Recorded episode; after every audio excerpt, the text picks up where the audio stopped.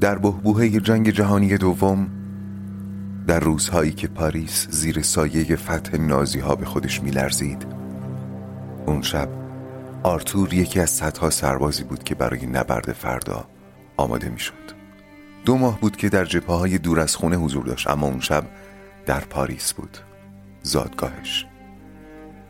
اون شب آرتور هم مثل همرزمانش امیدوارانه منتظر فردا بود و خوشخیالانه نقشه بازگشت پیش خواهرش را می‌کشید.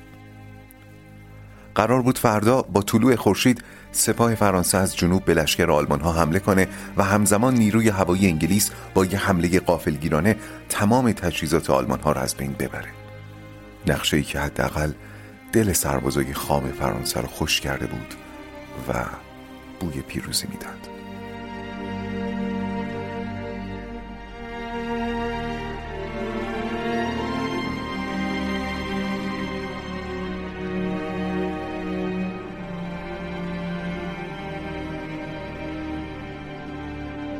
آرتور زخم خورده جنگ بود و کودکیش در ویرانه های جنگ اول ملل گذشته بود. پدر و مادرش هم احتمالا تحت فشار زندگی اون دوره زود و پشت سر هم از پا در اومدن و آرتور موند و خواهر کوچکش اگنس بی هیچ فامیل و آشنایی تنهای تنها. آرتور نوجوان اون موقع با خودش عهد کرد که نظر زندگی خواهرش تباه بشه حتی به قیمت له شدن خودش زیر بار زندگی. پس مدرسه رو ول کرد و با بیگاری که تنها کاری بود که درش مهارت داشت خرج زندگی رو در می آورد. از کار توی کور پسخونه و لوله کاری و زباهن تا بنایی و راهسازی و راه آهن. روزها و ماهها و سالهای خیلی سختی بود ولی آرتور و اگنس با هم دووم آوردن. ده سال گذشت تا بالاخره تونستن یه اتاق تنگ و نمور تو زیرزمین یه خونه قدیمی برای خودشون بخرن. اون موقع آرتور توی کارگاه چرمدوزی کار می‌کرد و دیگه کارگر ساده نبود کارگر ماهر شده بود و طبیعتا درآمد بهتری داشت. زندگی تازه داشت روی خوشش رو به آرتور و اگنس نشون می‌داد که تا اون جنگ دوباره بیدار شد و به شهرها و خونه ها حمله کرد.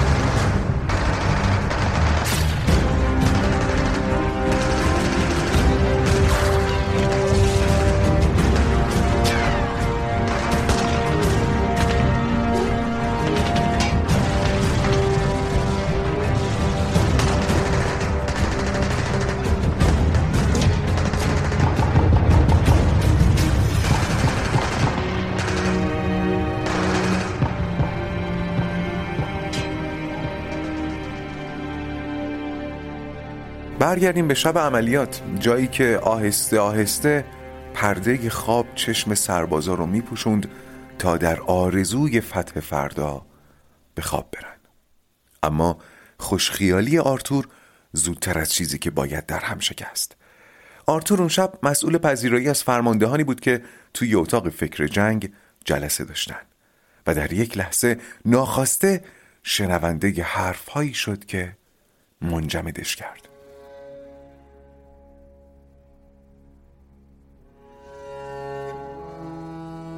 یکی از فرمانده ها با فریاد می‌گفت این سربازا فردا قرار سلاخی بشن. ما هنوز از پشتیبانی نیروی هوایی انگلیس مطمئن نیستیم. نمی‌تونیم این سربازا رو بسپاریم به تیغ. فرمانده ارشد جواب داد چاره نیست. هنوز داریم با انگلیسی ها رایزنی می‌کنیم. ولی فردا جبهه شمالی باید مقاومت کنه. حتی با سپر انسانی. فرمانده معترض گفت شما بهتر از من می‌دونید که انگلیسی ها تا فردا تصمیم نمی‌گیرن. حداقل به سربازا راستش رو بگیم. باید حقیقت رو بدونن باید بدونن چی در انتظارشونه. فرمانده ارشدم حالا داشت فریاد می‌زد و گفت یعنی میگید به سربازا بگیم قرار سپر انسانی باشن؟ سربازی که امید نداره چطور به جنگه؟ فرمانده معترض گفت با امید یا ناامید قراره بمیرن. بذارید دونسته با مرگ روبرو بشن. اونا حق دارن چگونه مردنشون رو انتخاب کنن. فرمانده ارشد گفت انتخاب چگونه مردن؟ منظورتون انتخاب بین خمپاره و گلوله و توپ و نارنجا که این بحث همینجا تمومه. ختم جلسه.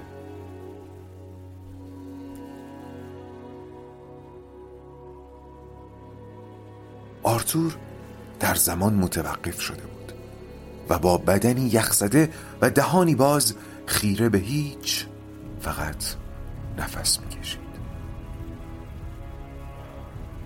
اما ناگهان تمام حجم و جرم کائنات در ذهنش فشرده شد و اونقدر چگالید که در قامت اگنس پیش چشمش نمایان شد دو ماه بود که اگنس رو ندیده بود و همین الان فهمید که قراره با همین دلتنگی بمیره نفسش بند اومده بود و اشکاش بی اختیار به زمین می افتاد. در اون لحظه حراس آرتور از مرگ نبود. حراسش از اگنس رو باز ندیده مردن بود. پس به زحمت بدنی رو که دیگه به آریه بودنش پی برده بود کشوند و با خودش به اتاق فرماندگی معترض برد. در رو که باز کرد چنان از هیجان براشفته بود و میلرزید که فرمانده نتونست اتاب کنی که اینجا چی کار می‌کنی؟ آرتور در حالی که دندوناشو به هم فشار می‌داد گفت حرفتون رو شنیدم. فرمانده من ابایی ندارم که در راه وطنم بمیرم. اگر فدا کردن جان من قطره بر آتش دامنگیر جنگ باشه دستان مرگ رو میبوسم. اما من خواهری دارم که دلتنگشم و من جز او و او جز من کسی رو نداریم. اجازه بدید امشب به خونه برم. به شرافتم سوگند می‌خورم که فردا قبل از طلوع خورشید در صف اول سربازا خواهم بود. آرتور درخواستش رو چنان صادقانه و با احساس بیان کرد که فرمانده توان مخالفت در خودش ندید. پس نامه بهش داد تا بتونه باهاش از قرارگاه خارج بشه و در اون لحظه ساعت ده شب بود.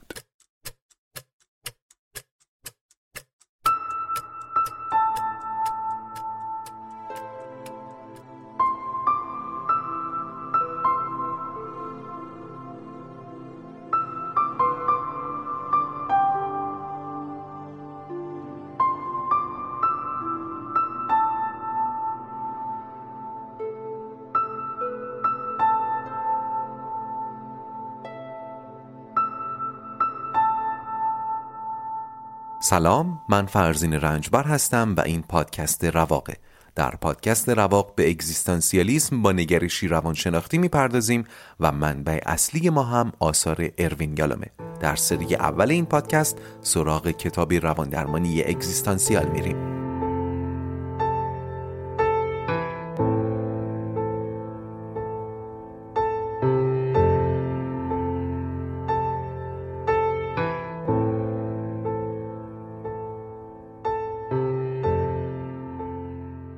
خوش اومدید به اپیزود 61 از پادکست رواق. در اپیزود قبل از ناخالصی های سائق پوچی شنیدیم. اینکه در لایه های عمیقتر با مسئولیت گریزی و مرگ تنیدگی پیدا می‌کنه. در مورد سائق مرگ گفتم که این مرگ نیست که زندگی رو ابزورد می‌کنه و این توهم باید زدوده بشه. ما در صورت نامیرایی هم سوال که چی بشه رو از خودمون میپرسیدیم و اینکه ملال بلای زندگی جاودان است. قرار شد در این اپیزود گره دیگر مرگ و پوچی رو هم بررسی کنیم. می‌دونید مثل این میمونه که یه سنگ خیلی بزرگ سر راه زندگیمون افتاده. اونقدر بزرگ که تکون دادنش غیر ممکنه. یالا میگه اگه می‌تونی سنگ رو تکه تکه کنی و بعد تکه ها رو جابجا کنی این کار رو بکن. سنگ سنگین ابزوردی رو هم میشه تکه تکه کرد. بعد یه تکش رو با مسئولیت پذیری جابجا کنیم یه تکش رو با واقع بینی یه تکش رو هم که الان می‌خوایم دربارش صحبت کنیم. یالام اینجا دوباره برمیگرده به نوشته های تولستوی و درگیریش با ابزوردی جهان. یادتونه چی نوشته بود؟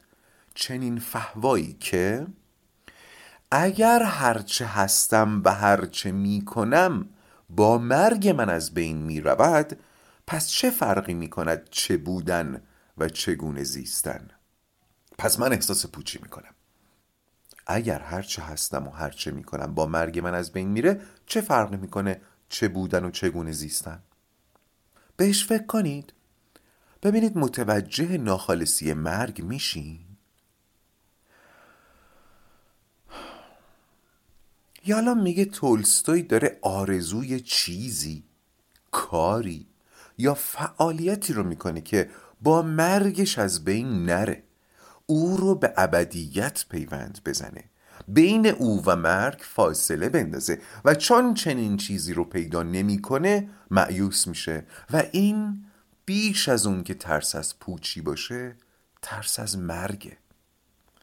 پس اون سنگ بزرگ ابزوردی رو اگر تکه تکه کنیم یه تکش هم از جنس ترس اوریان مرگ بله درسته فائق شدن بر ترس مرگ هم بسیار چالش برانگیزه اما روشش رو می‌دونیم. گوش کنید. این خلاصه فصل مرگ دیگه. ترس از مرگ حاصل زندگی نزیسته است. کسی که به راستی زندگی کرده راحتتر با مرگ کنار میاد. جزو اولین چیزهایی بود که در فصل مرگ گفتم و صحبت استاد انتظامی رو براتون پخش کردم. پس ما می‌دونیم چطور باید با سائق مرگ روبرو بشیم. به بد دستی پوچی نیست. به قول یالوم باید خیره بهش بنگریم حضورش رو درک کنیم در برابرش فروتن باشیم و آنگاه زندگی کنیم. اگر تولستوی پیش یالوم می‌رفت احتمالا یالوم بیشتر روی ترس از مرگش کار می‌کرد. حالا یه سوال. در اپیزودی که ذکر خیر تولستوی شد گفتم که تولستوی زندگی خوبی هم داشته. ثروت، محبوبیت، اعتبار، حتی زندگی اخلاقی. چرا اینها اونقدری که باید اثر بخش نبودن؟ یک جواب اینه که تولستوی نیاز به یک بازنگری داشته. خیلی ها ممکنه زندگی خوبی داشته باشن. ولی بهش آگاه نباشن یا به خوبی های زندگیشون آگاه نباشن. خوشبختی رو بلد نباشن. یه احتمال اینه. اما در ساحتی عمیقتر اصلا بحث زندگی خوب و بد و این ارزش گذاری ها مطرح نیست. در اون ساحت عمیقتر زیست اصیل یک کالبد داره و یک روح. درباره کالبدش که زیاد صحبت کردیم چیز پنهانی نیست. روابط انسانی، مسئولیت پذیری، کاهش رنج، چه رنج خودمون چه رنج دیگران و همه چیزهایی که خودمون شهودی می‌دونیم اینها به زندگی غنا بخش زیباش می‌کنه ولی روح زیست اصیل چیه؟ روح زیست اصیل عزیزای من حضور حضور ما فقط لحظاتی رو به تمامی زندگی می‌کنیم که درشون حضور داشته باشیم و این چیزی غیر از اون در لحظه زندگی کردنه. منظور من لحظه رو زندگی کردنه. اینها با هم فرق می‌کنن. توی اپیزود قبلم درباره اهمیت زبان یه اشاره کردم دیگه. موقعی که داشتم اینو می نوشتم باز از ذهنم گذشت که چقدر زبان در روانشناسی مهمه. این دوتا جمله خیلی به نظر شبیهن. اما خوشبختانه زبان ما می‌تونه بینشون فرق بذاره. در لحظه زندگی کردن یا لحظه رو زندگی کردن. این روش و منشی که یاد گرفتنش تدریجیه و هیچ وقتم تمومی نداره. من نه انتظار دارم بعد از این اپیزود شما یادش بگیرید. نه انتظار دارم هیچ وقت به این نتیجه برسید که به تمامی یادش گرفته اید کما اینکه منم چنین گمانی ندارم. من این بخش رو که می نوشتم دنبال یه مثال گلدرشت بودم که کمی جا بندازه مطلب رو و یه مثال نوشته بودم درباره یه پدر و پسر ولی ازش راضی نبودم و همش فکر می‌کردم که چه مثال بهتری می‌تونم بزنم. تا یه شب که داشتم از پیاده روی برمیگشتم یه خانواده چهار نفری توجهمو جلب کرد. پدر، مادر، یه دختر 6 7 ساله و یه پسر 3 4 ساله. چیزی که اول جذبش شدم این بود که این دوتا بچه دست همدیگر رو گرفته بودن و ول هم نمی‌کردن. من این قبیل تصاویر رو خیلی دوست دارم. سعی می‌کنم بهشون توجه کنم. تصاویر انسانی به تمام معنا.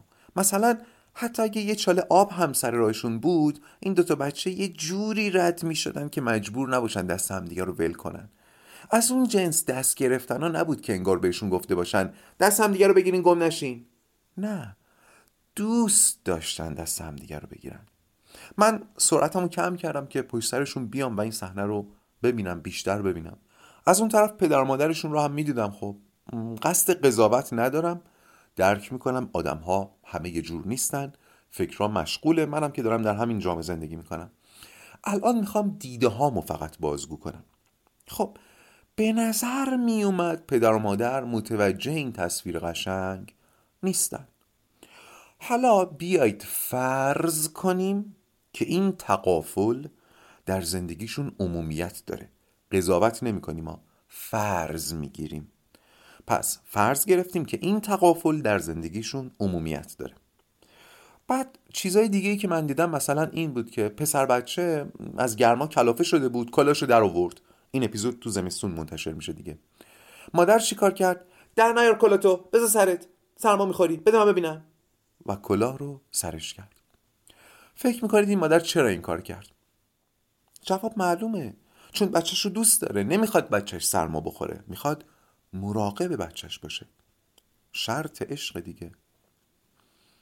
گفتم که منم سرعتمو کم کرده بودم. پشت سرشون می اومدم به خیابون که رسیدیم دختر با رفتارش نشون داد که دوست داره مسئولیت گذروندن خودش و برادرش رو به عهده بگیره. ولی پدرشون چی گفت؟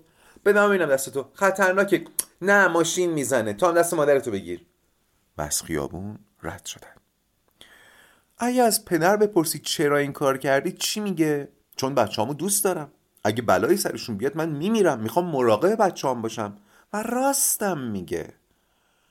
حالا بیاید فرض کنیم این رفتار هم در زندگیشون عمومیت داره.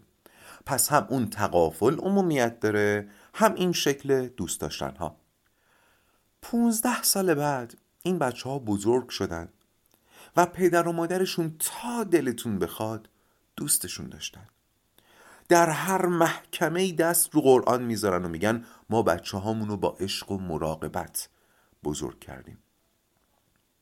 اما اگر اون دوتا فرض ما صادق باشه این پدر و مادر کودکی بچه هاشون رو نزیستن. گوش کنید. نمیگم نذاشتن بچه هاشون کودکی کنن اون بحث دیگری است. خودشون کودکی بچه هاشون رو نزیستن.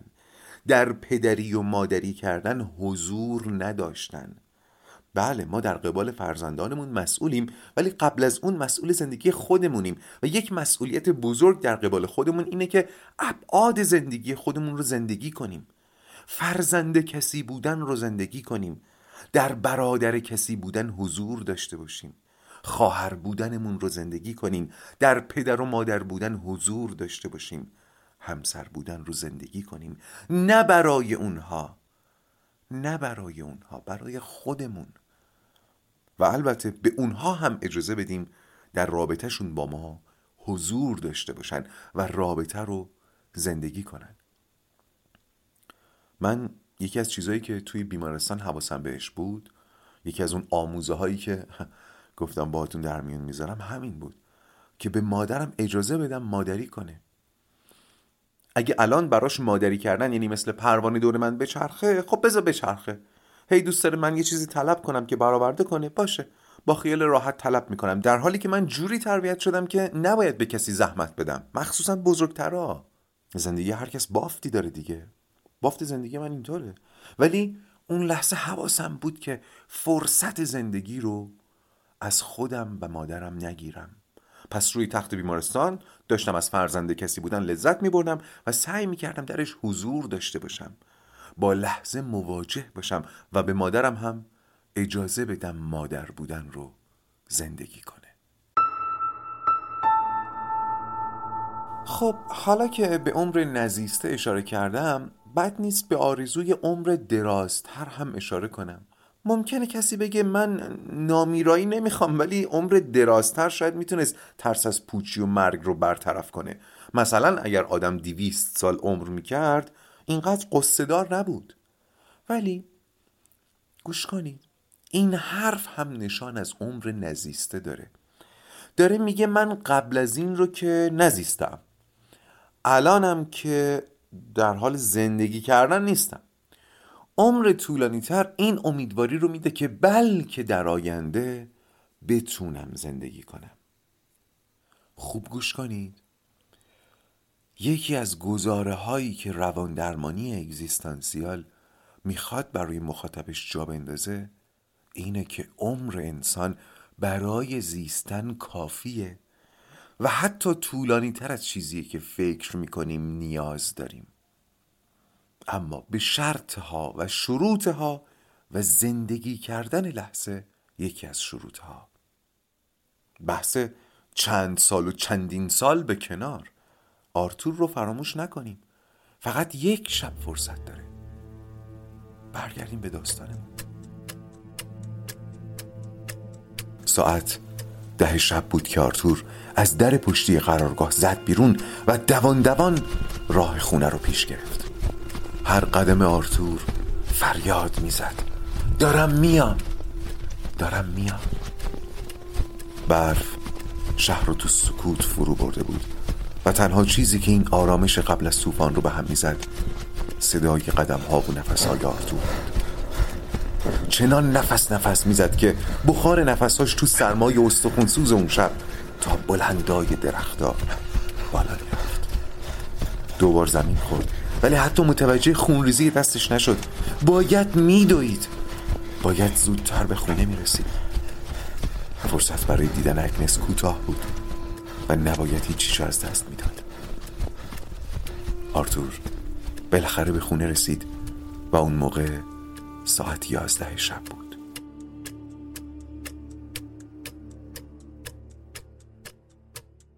آرتور که به خونه رسید اگنس توی تاریکی با نور یه شم نشسته بود و دعا می‌خوند. با دیدن آرتور چنان از جاش جست که مستقیم از پای کتاب افتاد تو بغل برادرش. آغوشی چنان تنگ که گویی تبدیلشون کرده بود به یک بدن. همینطور که اگنس تو بغل آرتور حق می‌زد آرتور دو دلش گفت برای همین لحظه می‌خواستم برگردم خونه و شروع کرد به نوازش موهای خواهرش در حالی که زمان کش می اومد. بعد از مدتی که آرتور نفهمید چقدر گذشته بالاخره از هم جدا شدن و تازه توی نور ضعیف شم به هم چشم دوختن اگنس که داشت همراه گریه میخندید اشکش رو پاک کرد و بالاخره به حرف اومد و گفت آرتور مگه فردا اعزام نمیشی بگو که فردا اعزام نمیشی. خدا رو چه دیدی؟ شاید اصلا جنگ تموم شده که اجازه دادن برگردی خونه. بگو آرتور بگو. آرتور در طول راه از فرط اشتیاق فکر اینجا رو نکرده بود. اینکه به اگنس چی باید بگم؟ بگم فردا راهی بزم سلاخیم؟ بگم اومدم که برای آخرین بار ببینمت؟ بعد از این توی و تو؟ ولی چطور می‌تونست اینا رو به اگنس بگه؟ چطور می‌تونست آخرین ساعتی رو که با همن به تلخترین ساعت عمرش تبدیل کنه؟ پس آروم گفت هنوز معلوم نیست. به ساعتش نگاه کرد. لحظه ها دوباره شتاب گرفته بودن وقتی به اگنس نگاه می‌کرد وقتی خوشحالیش رو می‌دید نه تنها با تمام وجود از گفتن حقیقت منزجر می‌شد بلکه دوستش دست به دست اگنس بده و به دنیای رنگی خیالای خوشبینانش وارد بشه. دوستش بگه آره جنگ تموم شده. فردا با طلوع خورشید در شیپور صلح میدمن و خبر و جار می‌زنن. دوستش بگه اومدم که نرم. اومدم که بمونم.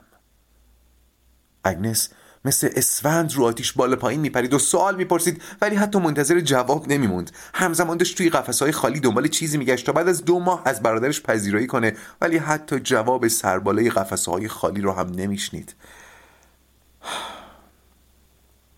اگنس همیشه لاغر بود اما توی این دو ماه معلوم چند کیلوی دیگه هم لاغر شده. آرتور ساکت و بی صدا محو تماشای اگنس بود. موهای خرماییش رو پشت گوشش داده بود و پشت سر بسته بود. با پیرهن بلند و جوراب پشمی که خودش بافته بود شبیه عروسکا شده بود. زیبایی اگنس زیبایی خاصی بود. زیباییش دل آدم رو ریش می‌کرد. یعنی یه جوری همش دلت براش میسوخت. آرتور گاهی فکر می‌کرد اگه پسری از راه برسه و ادعای عشق اگنسو بکنه باید بکشمش جا تنها ازش بپرسم راستش رو بگو. دوستش داری یا دلت براش میسوزه؟ آرتور لحظه به لحظه از اون اشتیاق اولیه خالی تر می‌شد و وزن حقیقت روی دوشش سنگینی می‌کرد. اگنس هنوز داشت مهیای پذیرایی می‌شد ولی جز دو تا سیب زمینی و یه دونه پیاز چیزی پیدا نکرده بود. ولی سرسختانه به گشتن قفسه ها ادامه می‌داد و توی دنیای خودش با آرتور حرف می‌زد. من مطمئنم یه چیزایی این پشت مشته قایم کردم. تو بشین بذار من چند تا شم دیگه روشن کنم. بشین رو صندلی که بیام پاهاتو بمالم. حتما خسته ای آرتور همین موقع از جیبش یه بسته شکلات بیرون آورد. این سهمیه رو همون دو ماه پیش که برای اولین بار اعزام شده بود بهش داده بودن و تمام این دو ماه نگهش داشته بود که بدتش به اگنس اگنس انگار که از اولم دنبال همین شکلات میگشت با خوشحالی گرفتش و مثل بچگیاش با ذوق بازش کرد. اما مثل سنگ سفت شده بود. ولی اگنس خم به ابرو نیاورد و گفت همین الان روی بخاری گرمش می‌کنم و تازه میشه. انگار همین امروز از کارخونه بیرون اومده. این بار که دستش رو دراز کرد قفسه ها هم بهش جواب دادن و یه تابی کوچیک دادن. دستش تا شکلات رو گرم کنه. اگنس با شکلات مثل زنبوری که دور گل میچرخه مشغول بود و بالا سر تابه مثل سراشپزی حرفه‌ای درباره کارش چرب زبونی می‌کرد. ای کاش یه ذره کره داشتیم بهش می‌زدم خیلی تمش بهتر می‌شد. ولی خیالت راحت. اگه تا نزدیک 60 درجه گرمش کنیم خودش مثل کره آب میشه. بوی فندقو میشنوی؟ شکلاتمون داره خودی نشون میده. خب معلومه به سربازی که داره میره خط مقدم باید یه چیزی بدن که قوت بگیره. جون داشته باشه به جنگه آ آ آ. تا که خیال نداری بهش اسبی تای تابه. چون مجبور میشم به تراشمت آرتور دخترانگی خواهرش رو نگاه می‌کرد. و جنگی بزرگتر از نبرد فردا در دلش جریان داشت. جنگیدن با بغز اینکه اگنس رو خوشحال می‌دید خوشحالش می‌کرد. سالها بود که خوشحالیش به خوشحالی خواهرش گره خورده بود و زندگی چیزی جز غم اگنس نداشت که بتونه باهاش آرتور رو غمگین کنه.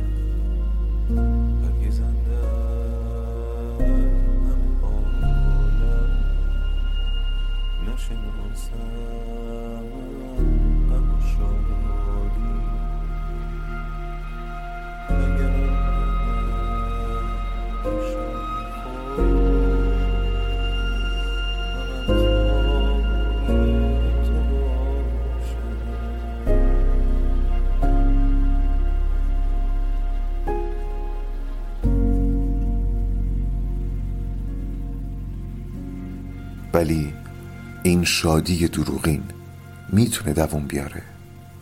اصلا باید دووم بیاره.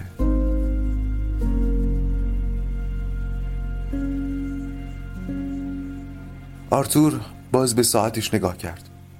باورش نمی‌شد زمان اینقدر زود میگذره.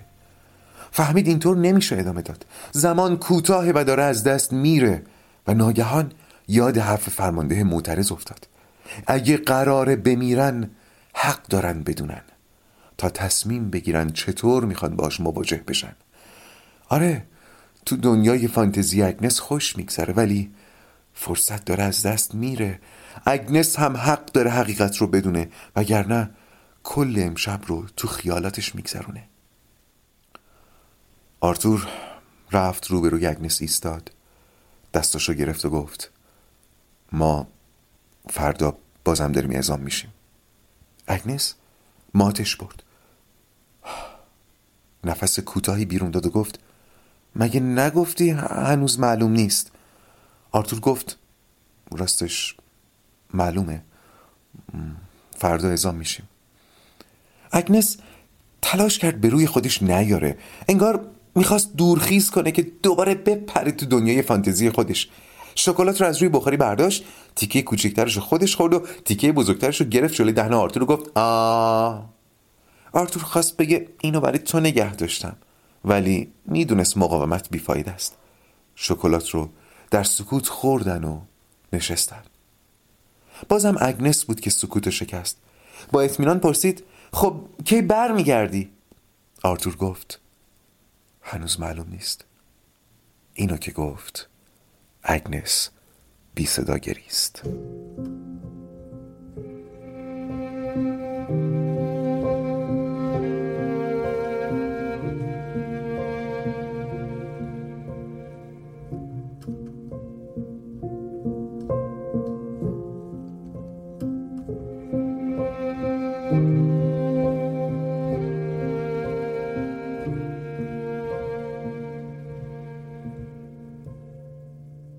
درسته که دو ماه دوری برای آرتور و اگنس خیلی سخت گذشته بود ولی چند سال پیش یه دوری طولانی ترم داشتن.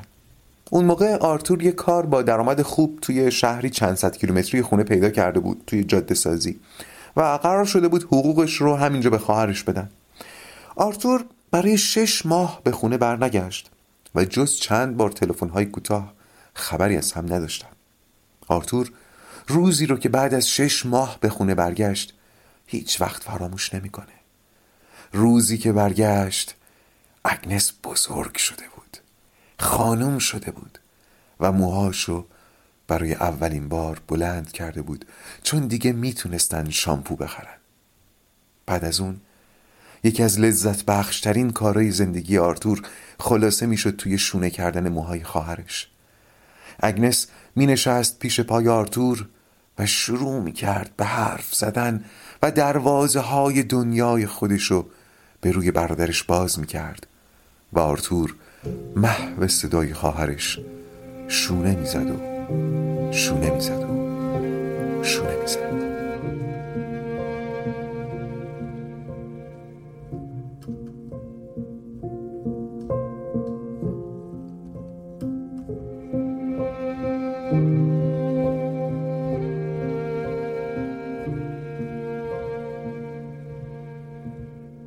آرتور به خودش اومد و دوباره یاد ساعت افتاد. یک ساعت دیگه گذشته بود. اقربه ها یه نفس میدویدن.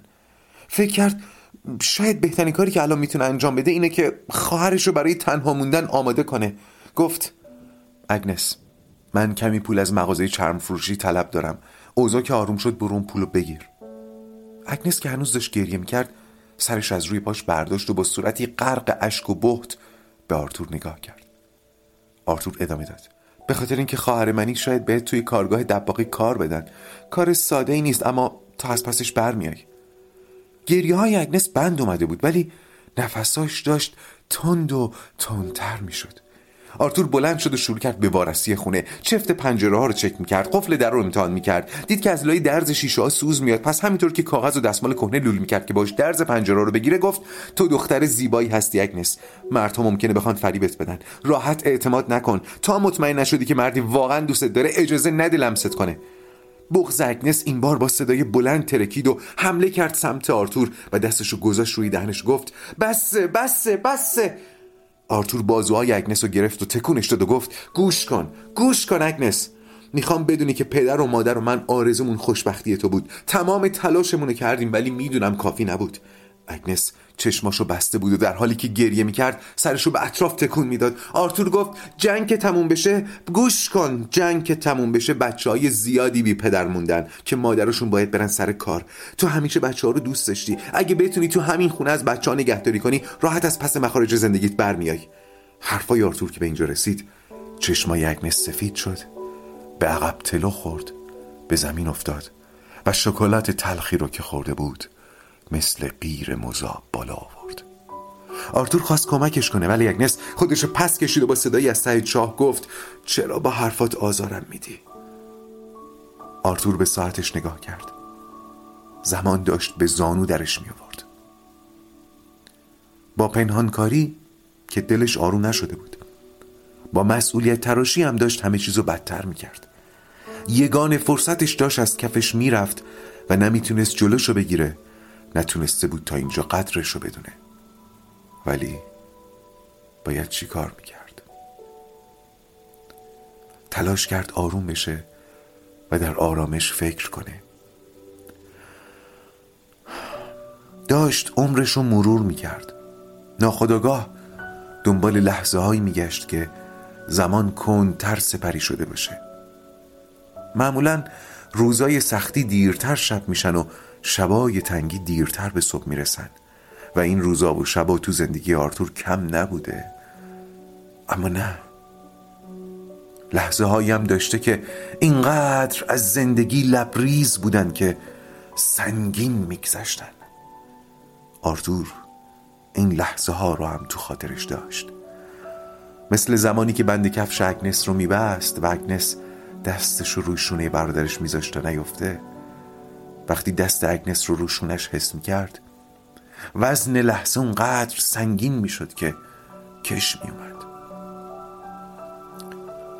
وقتی بعد از یه روز سخت خسته و کوفته سمت خونه می رفت اونقدر بیتاب دیدن اگنس بود که راه دراز و درازتر می شد مثل همین امشب که سمت خونه می دوید ولی اینقدر این بیتابی رو دوست داشت که از کش اومدن لحظه ها شکایتی نداشت.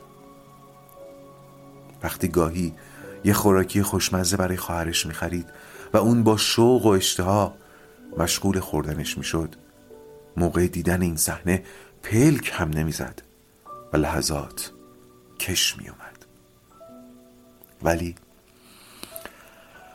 وقتایی که مشغول شونه کردن موهای اگنس بود زمان دیگه معنی نداشت.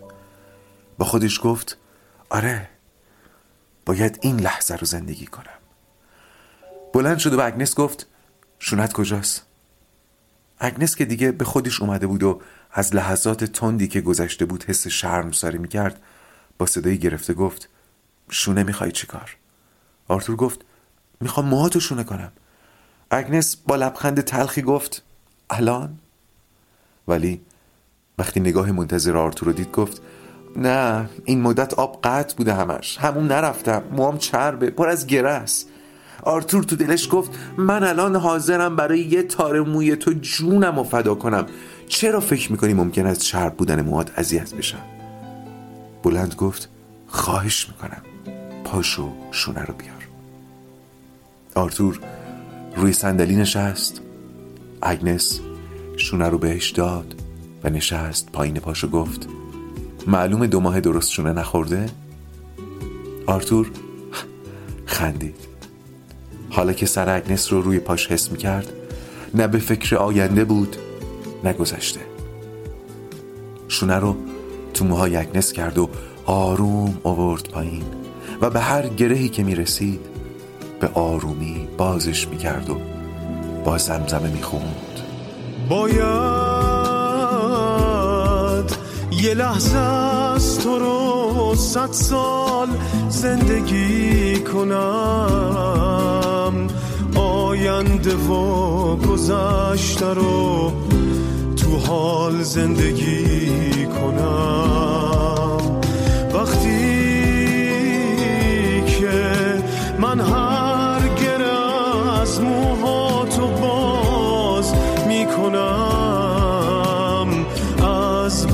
طول می‌کشه. عمر دراز